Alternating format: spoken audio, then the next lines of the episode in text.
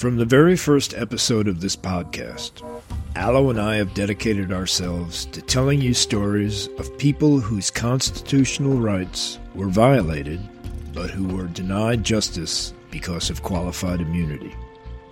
Mohammed Mohayemen, Khari Illidge, Shase Howse, James King, Art Tobias. It's important that we say their names.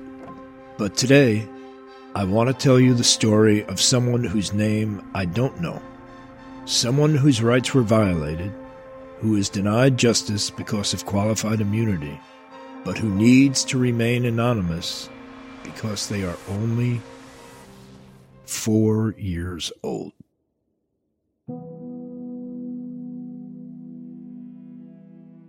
In December 2014, the El Paso County Department of Human Services in Colorado Springs, Colorado, received a complaint that a little girl was being abused. To protect her, court records identified the child only with the initials IB.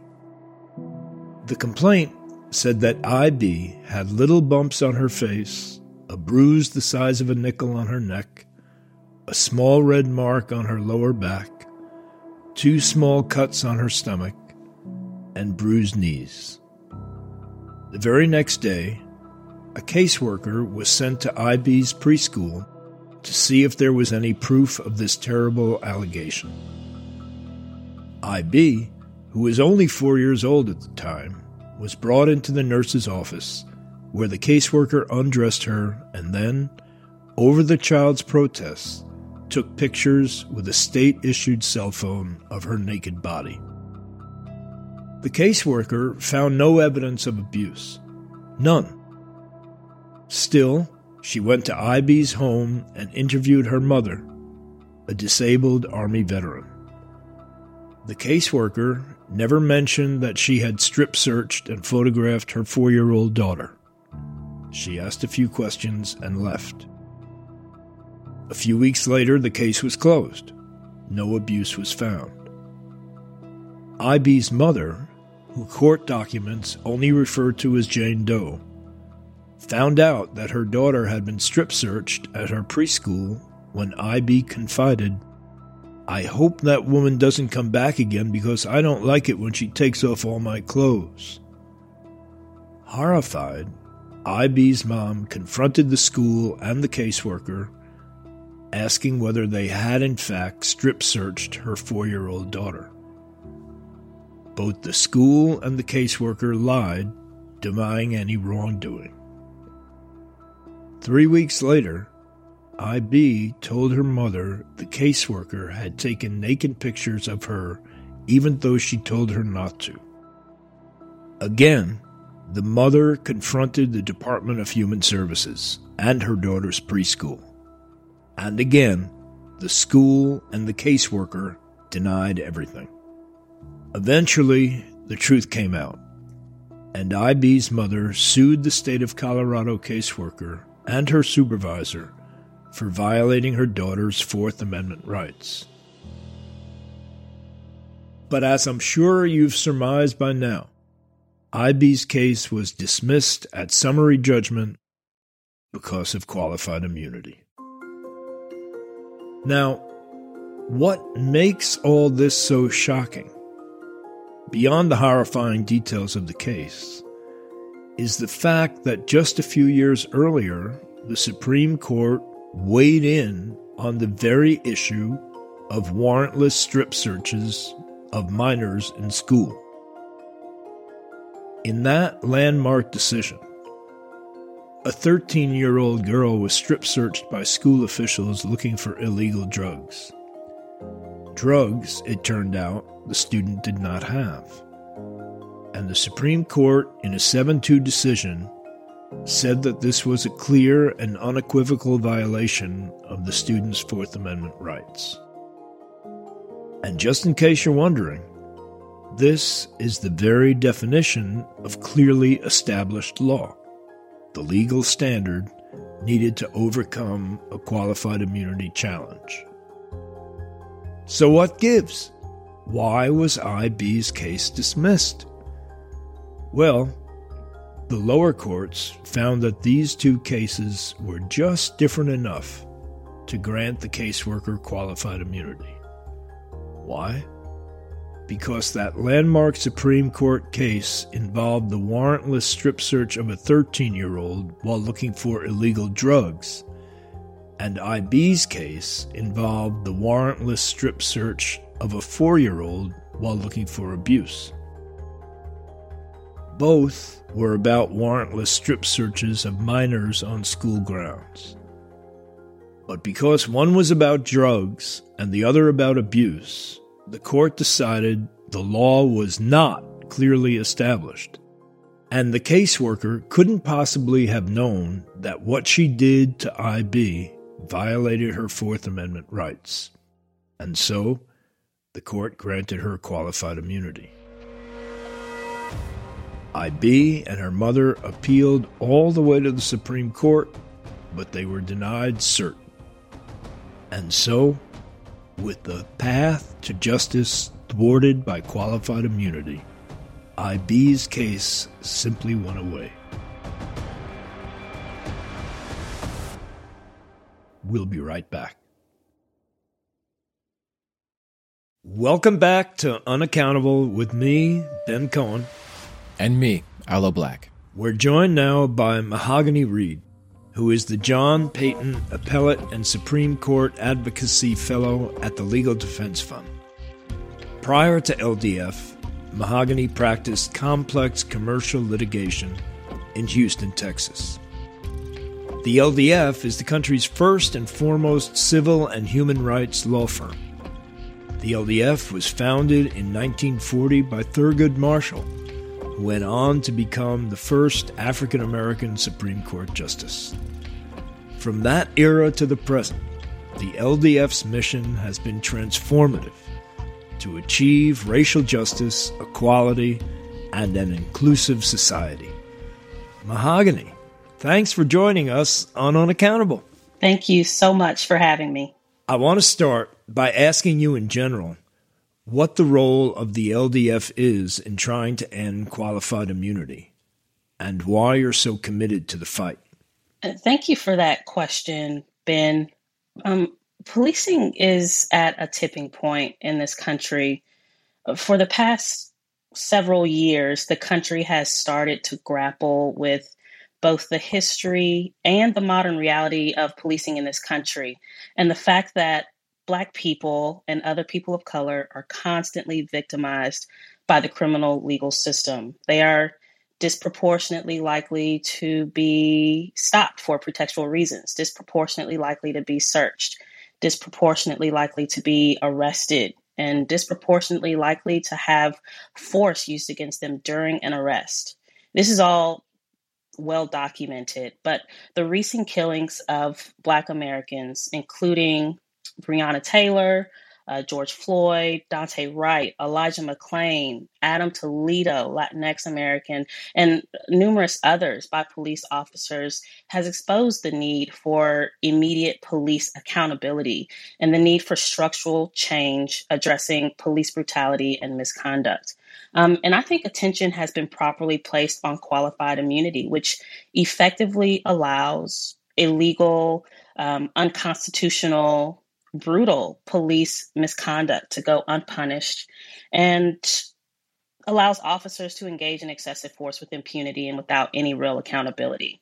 Qualified immunity is a, a, critical hindrance to true police reform and must be addressed. And so we at LDF are devoting substantial resources to the fight to end qualified immunity, not only advocating for federal legislation, including the George Floyd Justice and Policing Act, um, that would erect nationwide standards uh, to hold officers accountable, including by removing qualified immunity for police officers, but also litigating in federal circuit courts across the country in hopes of making incremental changes to the most unworkable parts of the qualified immunity doctrine. And so, you know, we believe the fight for qualified immunity is quintessentially a racial justice fight. It goes to the core of LDF's mission, and we will not relent until the promise of true policing reform, reform that meets the needs of all communities and meets the needs of this moment of reckoning we're in uh, becomes a reality. Wow. It's like an angel has descended upon us with this information, fighting for the good of all humanity. This is a breath of fresh air, Mahogane.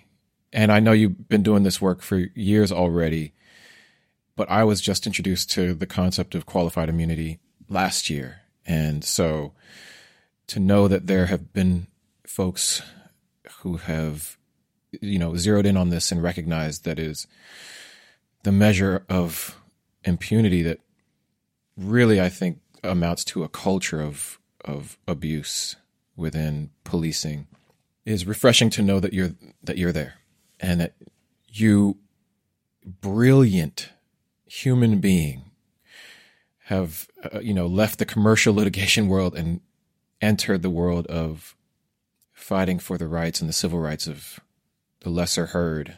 Thank you so much. Um, earlier in the series, we told the story of Khari Illidge, who was murdered by sheriff's deputies in Lee County, Alabama in 2013 after they tased him 19 times. Now, for those of you who are listening, please do go back and listen to that episode if you can. We're telling you these difficult stories to help you understand the injustices going on right in front of our eyes. Now, Mahogane, I understand the LDF fought Khari Illidge's case all the way to the Supreme Court. It would be great to get your perspective on that case. Absolutely. And I, I you know, I did not personally work on Khari Illidge's case, but it was probably the actually the first qualified immunity case I'd read after I joined LDF.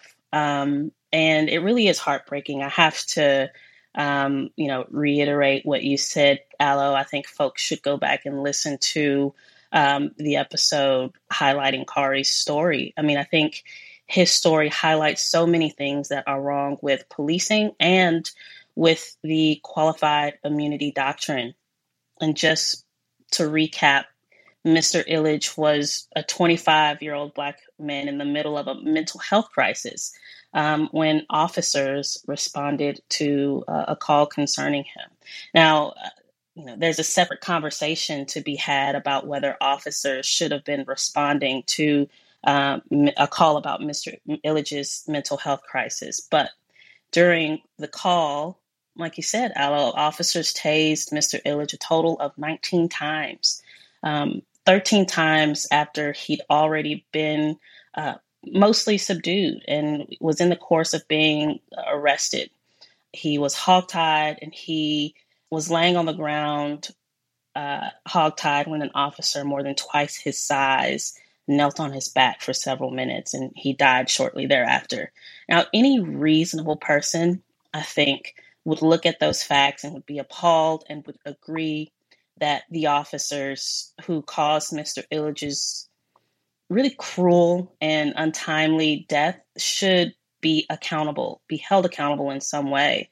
Uh, but because of the qualified immunity doctrine, the trial court in his case and then the 11th Circuit Court of Appeals in his case dis- dismissed his case. They concluded that the officer's use of force was not clearly prescribed.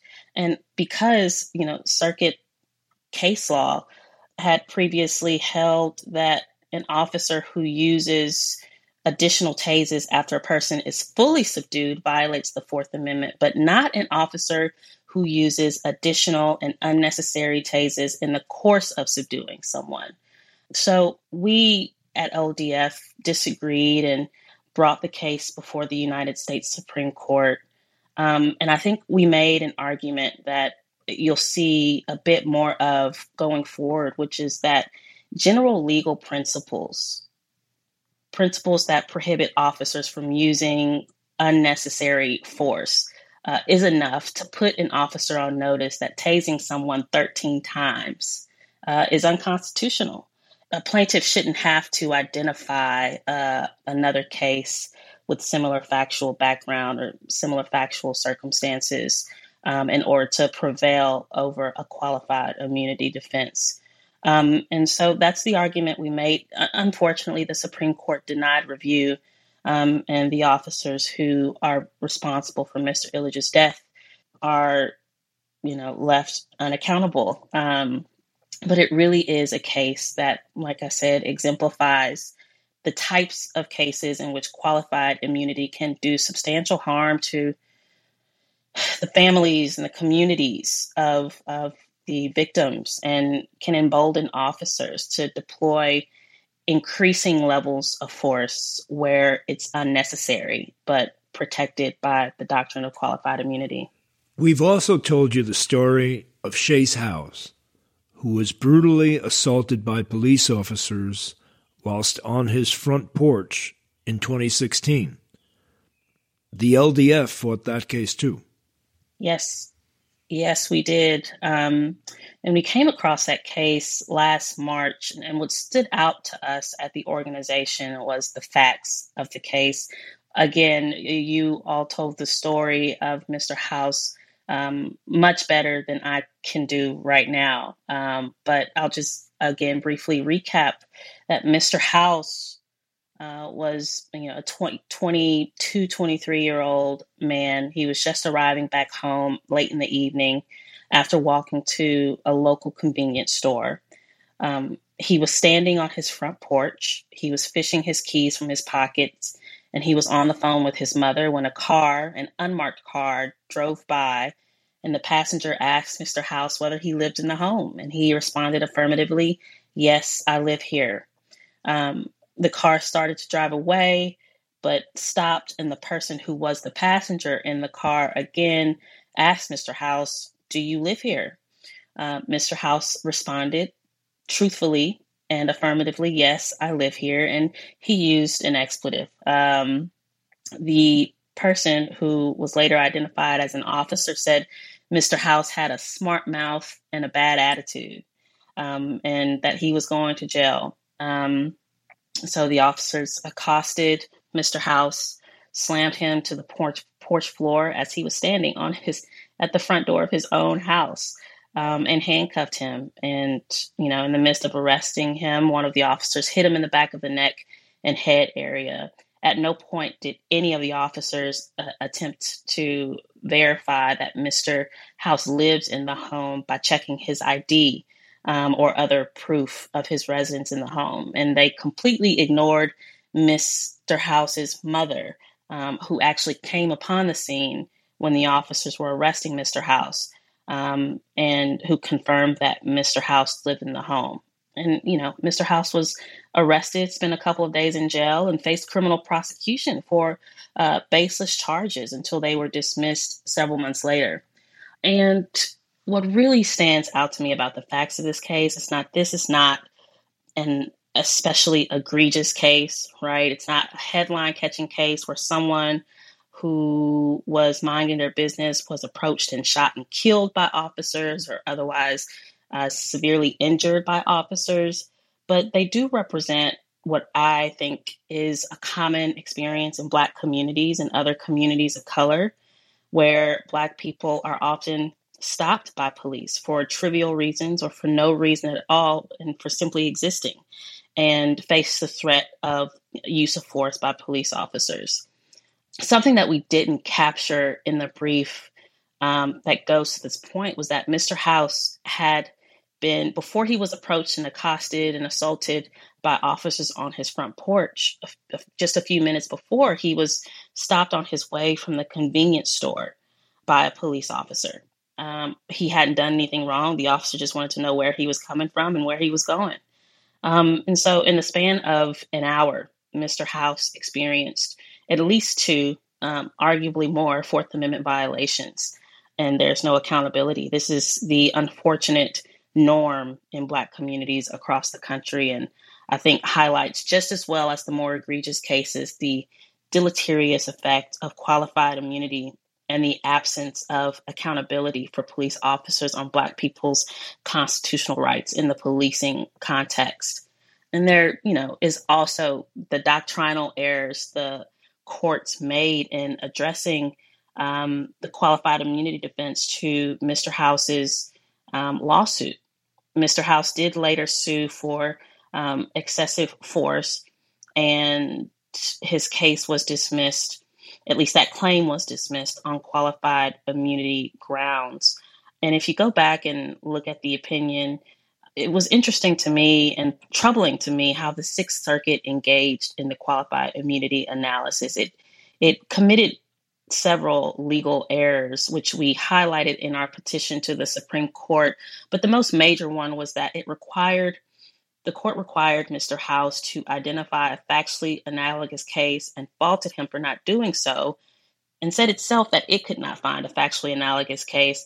But when LDF, we accepted the case, went back to look for factually analogous cases. We found several with very similar facts that the Sixth Circuit either ignored or, you know, overlooked, if I'm being generous. And that was a troubling aspect of the analysis to me, is that courts try not too often, but often do miss cases, you know, factually analogous cases that would warrant a denial of qualified immunity and, you know, often grant immunity because of its inability to find a case. And so that's another issue with the qualified immunity doctrine as applied in Mr. Howse's case and in other cases that was worth highlighting.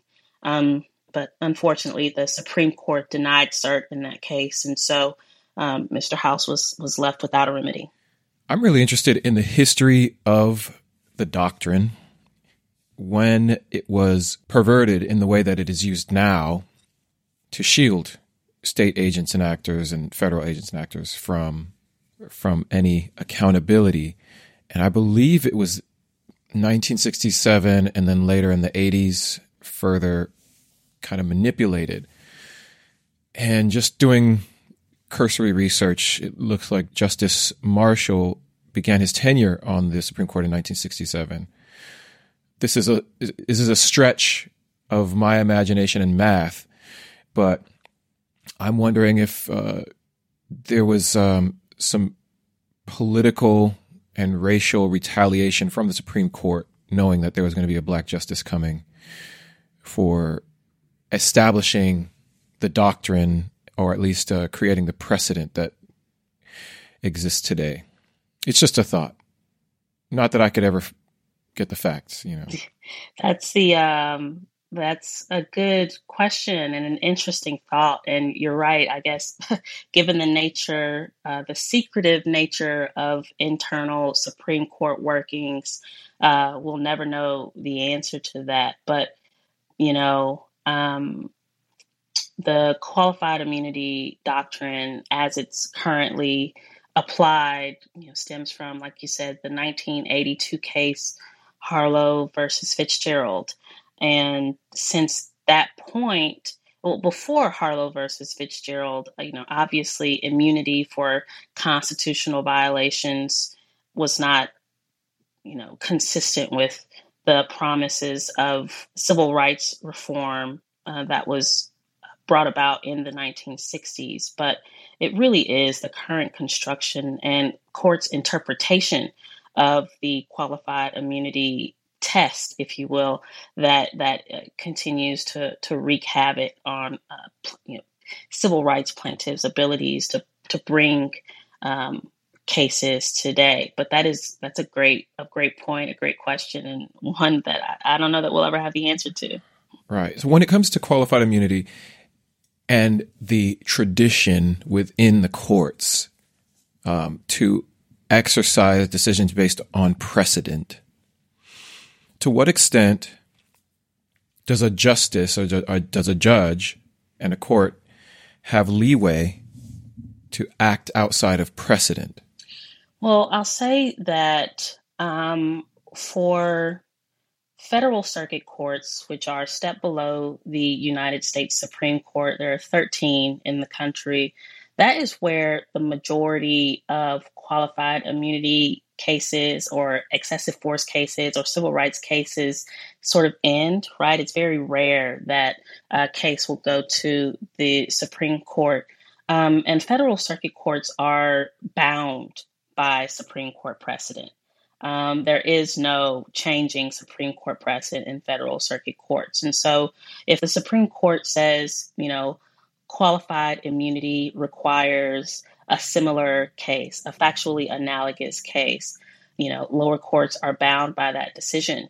Uh, but the Supreme Court is well within its rights under certain circumstances to uh, change precedent. Um, and I think an important point worth making is that the qualified immunity doctrine is a judge made doctrine. The qualified immunity doctrine is not rooted in any statute or in any constitutional provision, but was created out of whole cloth by the Supreme Court in the 1960s. And so the Supreme Court, just as it made the qualified immunity doctrine, uh, can uh, answer calls to end the qualified immunity doctrine. And, you know, the circumstances it would take for the court to do that um, are unclear, um, but it does have that authority to undo its precedent, to um, end qualified immunity. It has um, faced calls internally from current sitting justices and prior sitting justices on the Supreme Court to address and or end the qualified immunity doctrine. And so that is uh, certainly uh, you know well within the the authority of the Supreme Court to uh, either modify substantially alter or end the qualified immunity doctrine.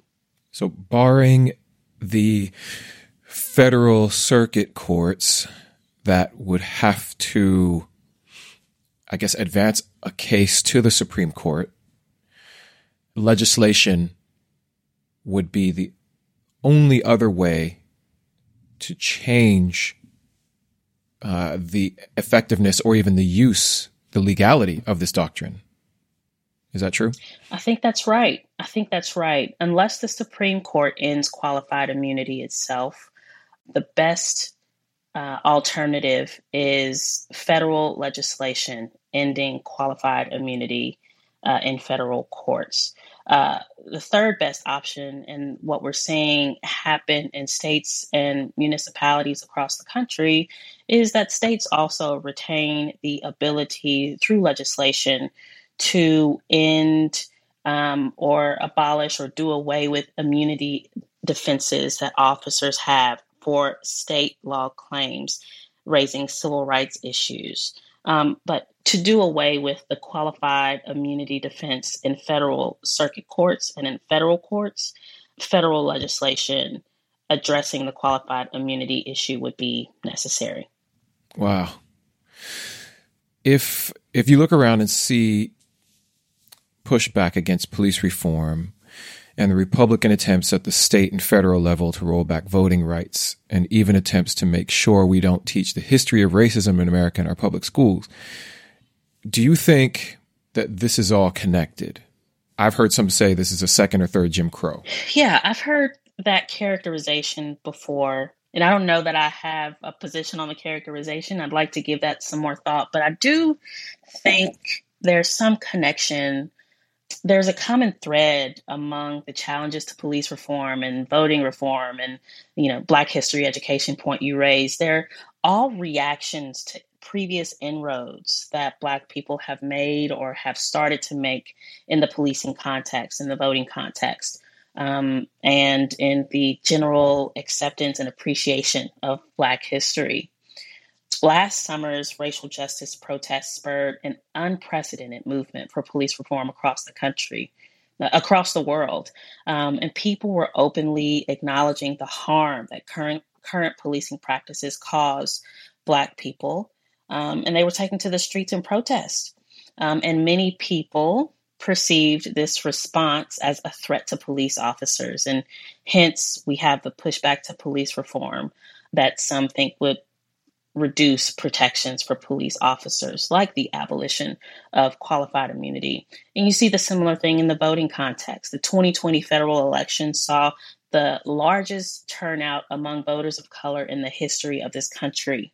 Um, and in response, state legislatures across the country are making every effort to make voting more difficult for historically disenfranchised voters. Uh, black voters, other voters of color, elderly voters, voters with disabilities, and these reactive laws and policies are really nothing more than an attempt to maintain the status quo of caste and uh, less thanness and otherness that Black people and other people of color and other um, historically disenfranchised people are saddled by. Um, and it makes LDF's efforts and other organizations' efforts to combat these policies especially critical today. My goodness. My goodness. Wow. I'm interested in what the complexity of the commercial litigation you were doing in Houston was and how that differs from what you're doing now. I could start with the the second part of the question. I mean, uh, the work I was doing is miles and miles apart from the work I am doing. I did enjoy the commercial litigation uh, I was doing um, in Houston, and I was at a boutique law firm doing uh, plaintiff side and defense side, you know, litigation, just sort of, you know, making sure. Uh, let's see, how do I put this in a non cynical way? You know, litigating contract disputes um, and oil and gas lease disputes and, and all of that. And it was fulfilling and it was a wonderful, wonderful time. Um, but I think it's pretty serendipitous that I came across this, you know, posting for a fellowship opportunity at LDF in December 2019. And I joined LDF in February 2020, and then the pandemic hits, and then the racial justice protests hit. I will say, when I was in the commercial litigation space, I was yearning for uh, more meaningful work that sort of, you know, touched me um, and, and sort of motivated me to get out of bed every day. And I, to say that I found it is an understatement. I mean, I've lost sleep. I didn't even go to bed. I stayed, you know, stayed awake for months and months doing the work uh, uh, of LDF and, you know, to be a part of this organization at this moment um, to be doing work in the criminal justice space, to be advocating for the abolition of qualified immunity, to be litigating voting rights cases, to be engaged in you know desegregation litigation, uh, making sure school children have what they need to succeed in the midst of a global pandemic is just um, you know so fulfilling, and it's been a very rich, rich experience. Um, and I'm I'm very grateful for for the opportunity to do the work that I do and to speak to you all. Um, and likewise, I mean the this podcast and the work that you Ben have been doing, you Al have been doing around the qualified immunity issues, just really really uh, amazing and really does make this arcane, uh, previously not really known legal doctrine, you know, palatable um, and accessible to so many people. Um, and it's it's really it makes our work a, a ton easier. So thank you so much. Well, Mahogane, thank you so much for joining us on Unaccountable. We are indebted to your service. Thank you. Thank you so much for having me. So remember, don't just listen to this podcast and then put your phone down. We need you to act now. Now is when this legislation is moving through the Senate. You can share this podcast on social media using the hashtag unaccountable and tell all your family and friends about it. And finally, we need you to call your senator now. Tell them you want them to vote to abolish qualified immunity and hold the police accountable. Call the United States Capitol Switchboard at 202 224 3121 just tell them where you live and they'll connect you to your Senate office. We'll see you next time.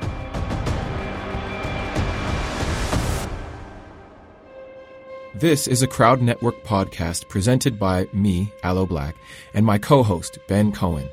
It was produced by Luis Gwilliam and Michael Epstein and edited by Mickey Curling. Crowd Network, a place where you belong.